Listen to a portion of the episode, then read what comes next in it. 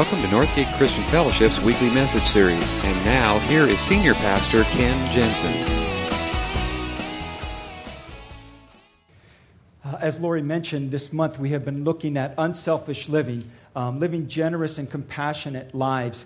And, and one man that's just really uh, demonstrated this uh, by his life is Tom Agam. Uh, Tom, if, if you get him starting to talk about kids and need in the world, you know, he'll just like tear up all over the place. Oh. And, um, and that's where I learned it, all from him. He's the master.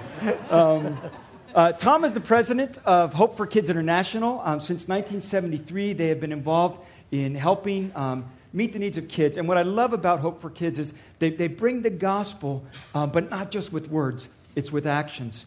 And uh, Tom is here. Tom's been with us probably for the last 16, 17 years. We were trying to figure out when, how long it's been, almost since our inception as a church.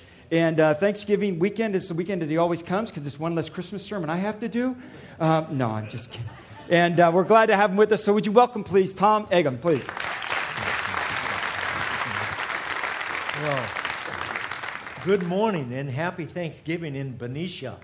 Oh, great tradition. I hope I'll be invited back again next year. We'll make it 17. I know I did miss one. I missed my flight one time. But uh, it's always a joy to be here. Uh, Northgate is such a special part of our ministry and has been over the years. Many of you sponsor our kids around the world. Many of you have traveled with us. In fact, this last year, we had a number of Northgate people traveling. Where's Sammy? Is he here? There he is. Are you guys responsible for him? Oh, man. Sammy, stand up. He went to Peru with me. Now, now his sister, he was, he was awesome. His sister went to uh, Africa with us. And, eh, you know, Caitlin, she's sweet, cute, and all this, so I expect her brother to be somewhat like that. wow. I see why you sent him alone with me. Uh, no, Sammy was fantastic. And your cousin Lindsay uh, was just a delight. Uh, in the last service, we had a couple young people uh, uh, with us that had traveled with us, and it was just a delight to have these guys. And Sam actually worked very hard. Does he do that at home? He does. Oh, I thought I was telling something new. but anyway, it was great. Uh, and then uh, uh, two weeks ago, we returned back from, uh, uh, from Uganda. And uh, Cheryl and John, who were here in the first service with us, Pastor Ken was with us. Of course, it's always a delight to travel with Ken. You know, he got me kicked out of Cuba one time. you know that story. And then this time, sometimes he, he does embarrassing things. Does he ever do that back home? Does he? Does he? No? No. Okay. We're, we built this medical clinic for our Karamojong kids. These are street kids that we feed uh, daily, about 420 of them. So we had a, a donor build us a, uh, uh, medical clinic, and he and his wife were from El Centro, California. They were there. And uh, the deputy mayor is giving this speech. And one of the things I love about working in Uganda in particular is the government guys are as if not greater preachers than we are. Uh, and it's such a delight to go into the government and they'll say, Have you really prayed about this? And you're thinking, Well, yeah, a little. Well, then let's pray now. You know, and you're thinking, government guys are praying with us? We went in to see the mayor, and I, uh, the mayor brought in the press and a number of his staff and asked me to tell all about Hope for Kids, which I told about digging wells and sponsoring kids in our farm and our fish farm and different things that we're doing. And, and at the end, I thought I'd said everything. And he said, Tom, you didn't tell him the most important thing.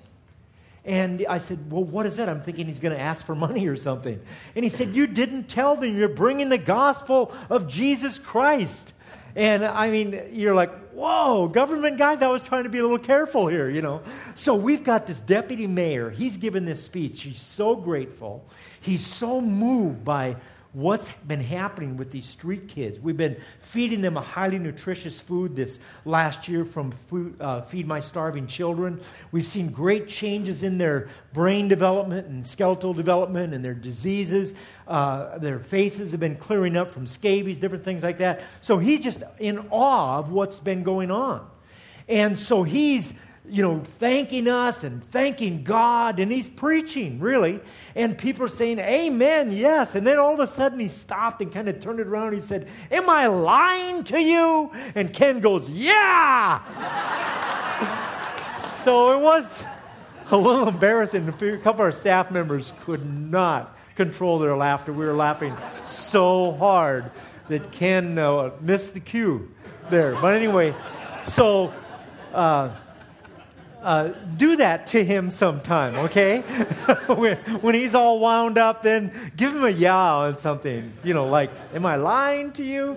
Anyway, we love Ken. Uh, tr- truly, uh, your being there always has a special impact on our team. Uh, and every morning we have what's called a family time where our team gets together and share the highlights from the day before because uh, very possibly you were out painting or you were doing construction or you with the medical, medical group or you were out dedicating wells or you were feeding the children. So we all have different experiences every day, so we share those. And then, uh, along with that, we try to share some spiritual insight of uh, what's God saying to us through this. And Ken always, I mean, he cries so easily, he's so wimpy, but uh, his wife called me the king of cry last night. So you're the prince of cry or something, I don't know. But anyway, uh, he always shares from his heart and shares valuable things that I know have a greater impact on us uh, it, it always has an impact on us. You know, when we go on our short term mission teams, I love to take teenagers. I had the best time with Sammy because I could relate to him because I have the gift of immaturity. So we are like the same, same age. What are you, 12, something like that, right? You know? Uh, but anyway, it, it's a lot of fun, but it really has an impact. And I love when teenagers are along because you're at that age when it can really influence you. I mean, I feel influence as an older person, but it uh, greatly influences younger people. And I always encourage people uh, when your kids are 12, 13, 14, make sure they get to go on a short term mission because it can really have a life uh, uh, impact. In fact, what's fun for me in doing this 37 years, I've actually had kids of kids travel with me now. The teenagers will say, When my mom was a teenager, she traveled with you. And it's so fun to see that the next generation is catching that. So I can't undervalue the opportunities we uh, give to take people uh, with us around the world. In fact, uh, some of you probably know nothing about Hope for Kids International. I just assume that I come every year that you do. But um, uh, if you'd like more information, we have a table out back. You can pick up our brochures, see what we're doing, look up our website, follow our blogs when we're traveling, see what that's like. We have a number of opportunities to travel with us this year. The next one is February. We'll be in India, which is an interesting, uh, fascinating place. Our excursion is the Taj Mahal, which is uh, just one of the greatest things I've ever seen in my life. Um, We'll be going uh, five times to Africa this next year. We'll be in Peru again. It'll be our last official trip to Peru. We'll send people with another organization, but it'll be the last one we're hosting. So we're really hoping for uh, some surfers that would join us this year. We're going to take Barrio Kids surfing. We stay right on the beach. Uh, it could be a great opportunity uh, for you. Consider that. Uh, also, we'll be back in Romania and Russia.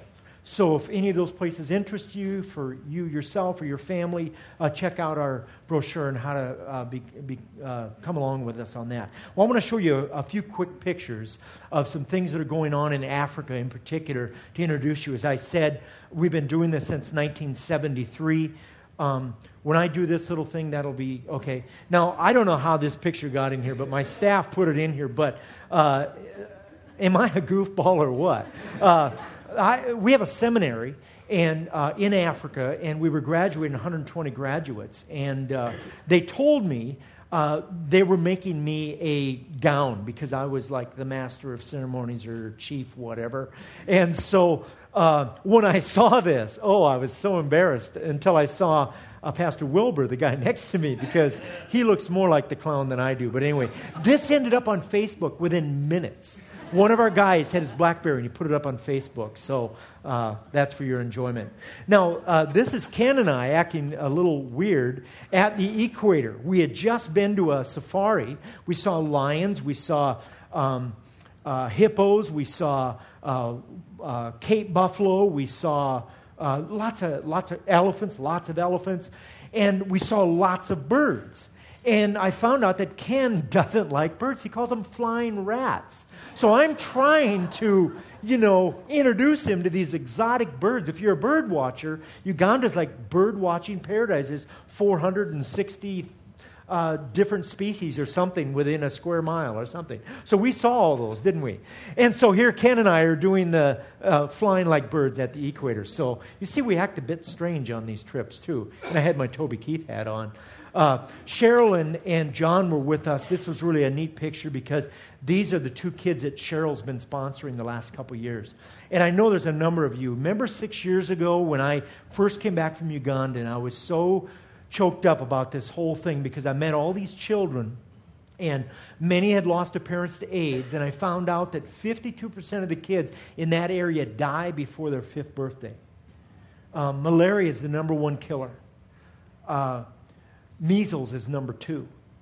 Dysentery is number three because they don't have access to clean water. And then number four is diseases related to HIV/AIDS.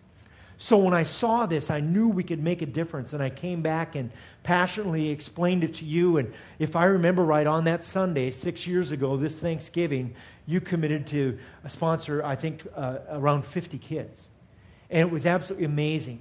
Um, uh, Cheryl had sponsored these two girls a couple years ago.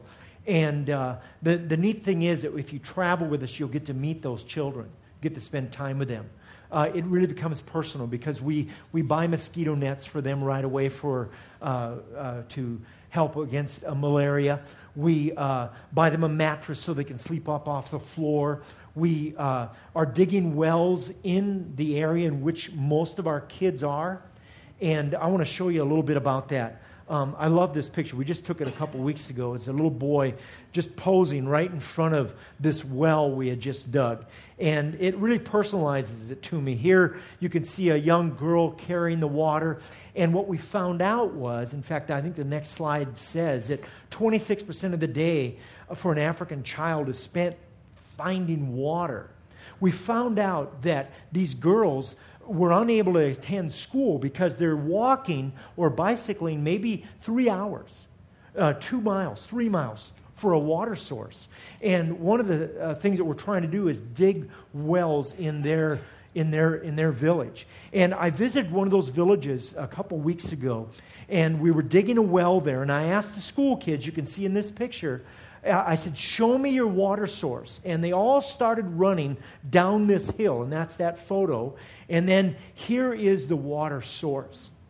And when you look at that and see how filthy it is and it stinks, and this is where those school kids are going to get their water.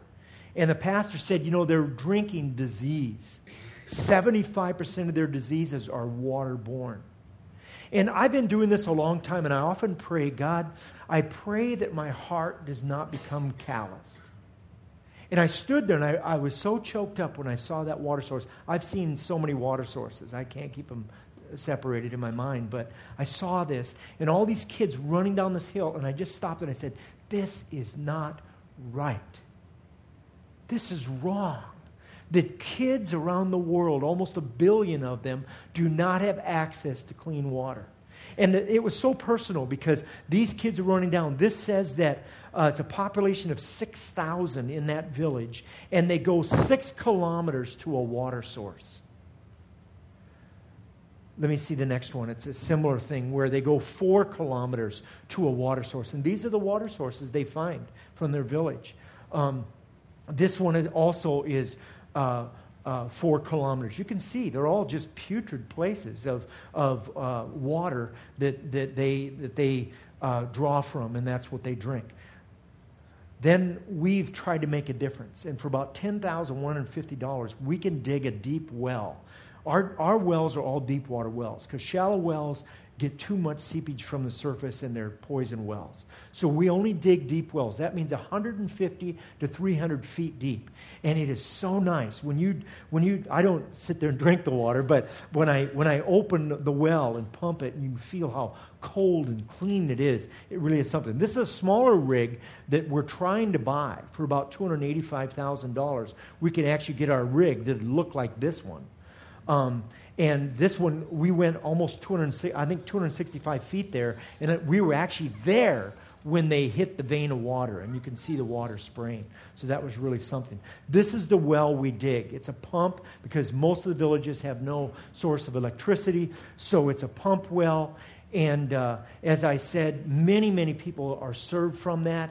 Uh, one of the wells we dedicated this summer, 11,000 people were uh, drinking, going to drink from that well. And when the chief, uh, uh, were you with us that day when he danced? The Muslim chief? Oh, he danced and danced.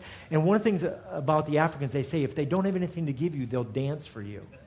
And he danced and danced. And then he said, Tom, can you dig us one more well? There's 30,000 people there. And I'd already arranged for that. And I said, Yes, we are. And he started running through the crowd back and forth. The joy is unbelievable when they know that this is going to save their kids' lives. And I love this picture. We took that this, this summer. Um, there was uh, a well we dug next to a school with 1,200 kids in their little yellow uniforms.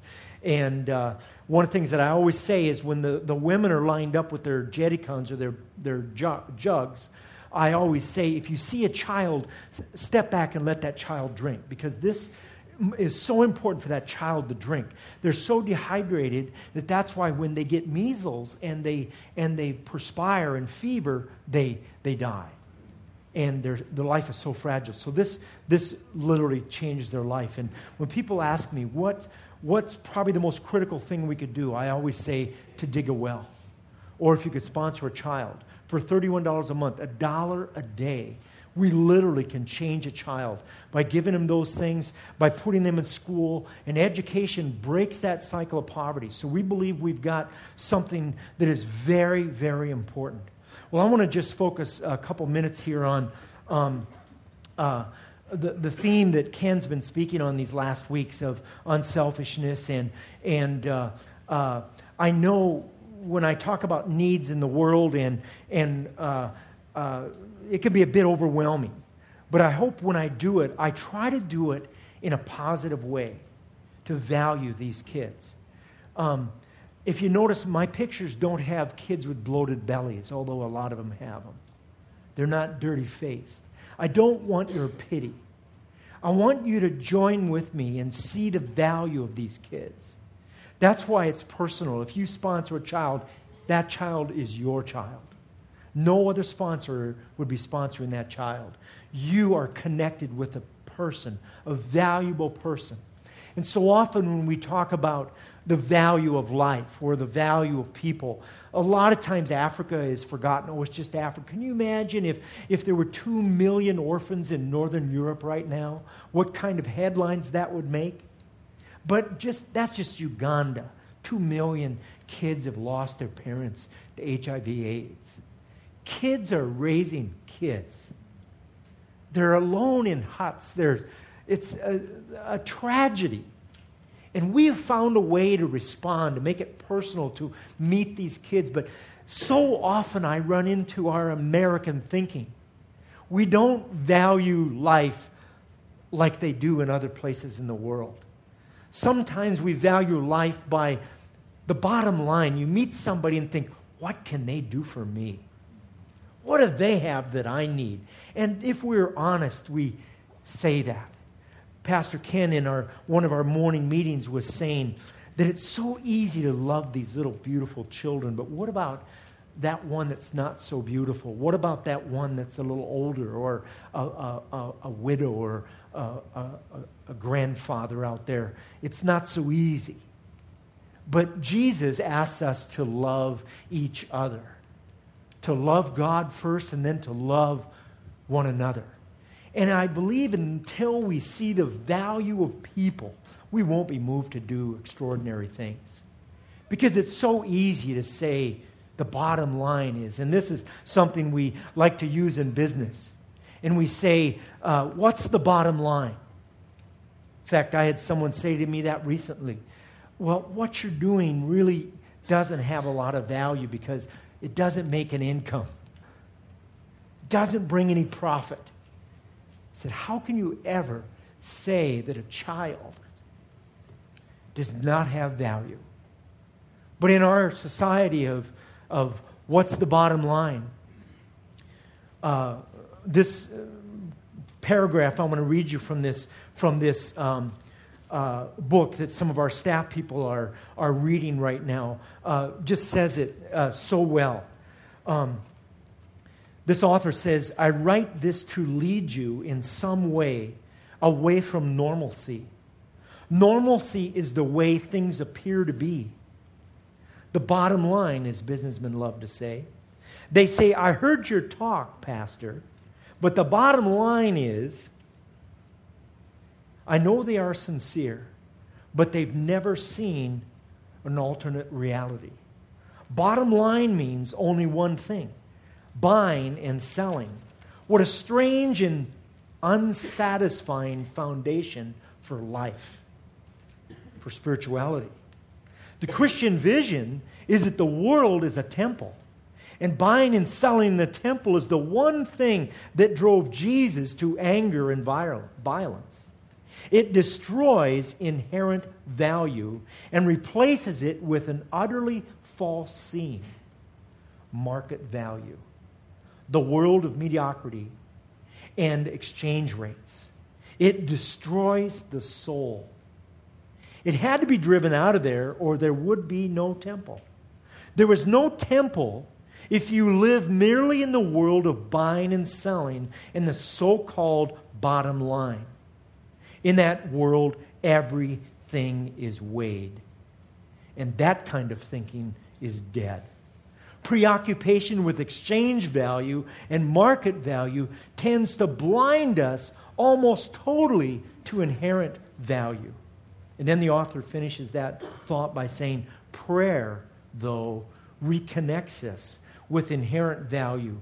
Everything becomes priceless, as if it were sacred. And everything is sacred in the, wor- in the world is a temple.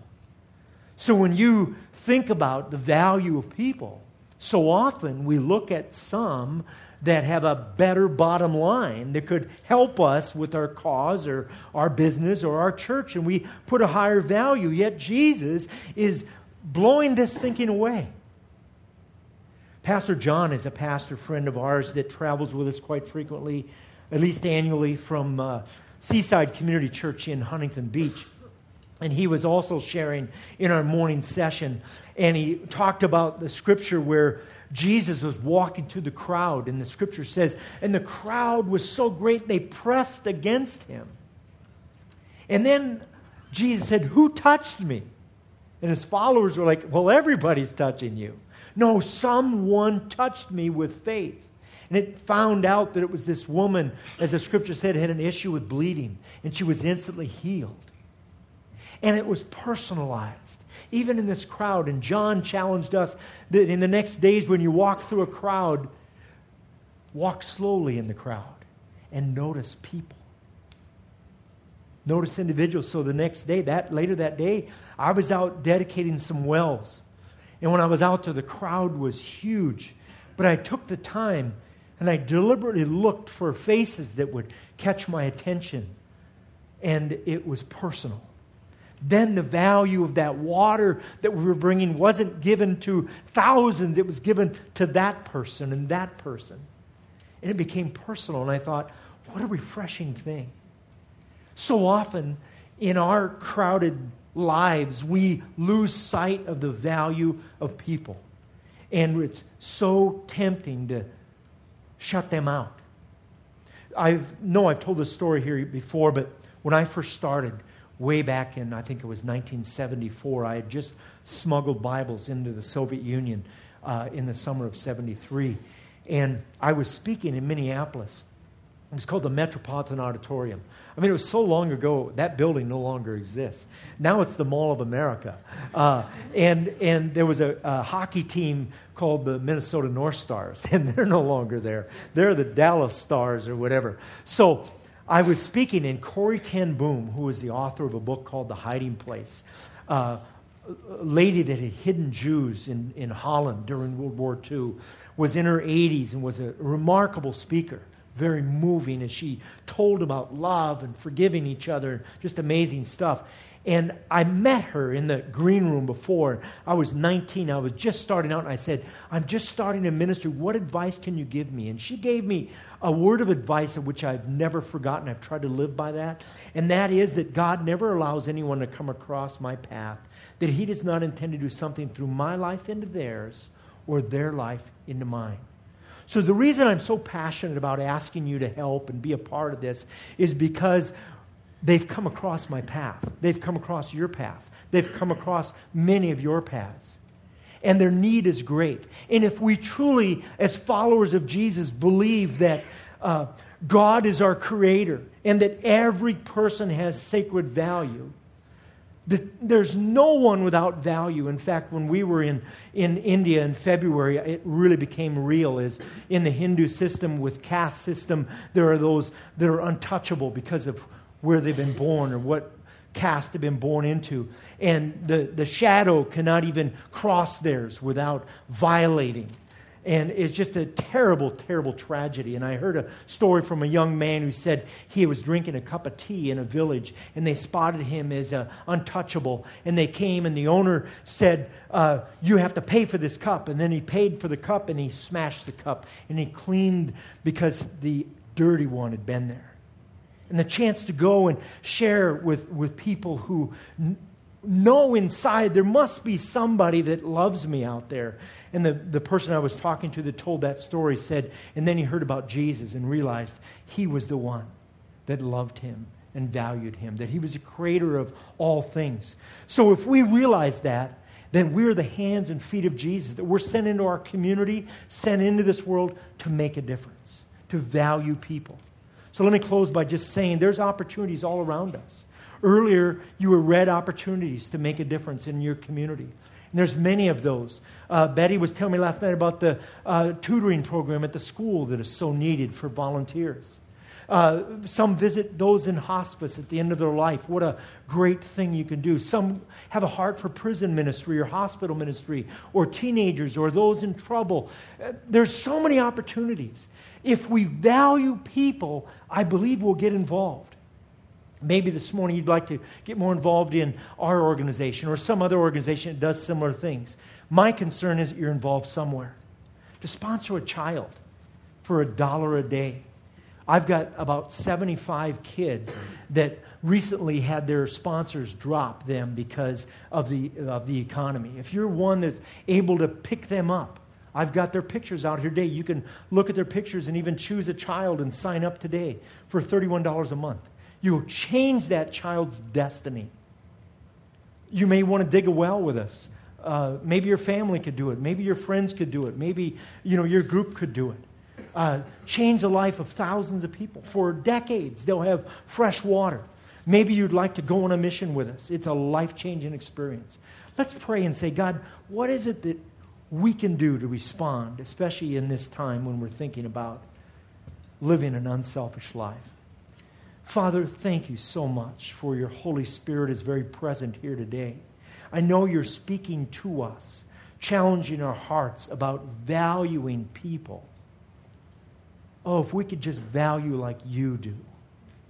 Jesus, give us a glimpse of how you feel about our neighbors, about our people at school or at work or around the world.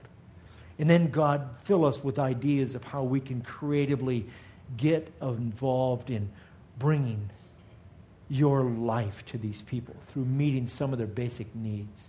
So, God, we give you praise. We give you thanks. We thank you for your mercy. In Jesus' name, amen. Thank you for listening to this week's message. We trust that you'll join us again soon for another uplifting message from Northgate Christian Fellowship, located in Benicia, California.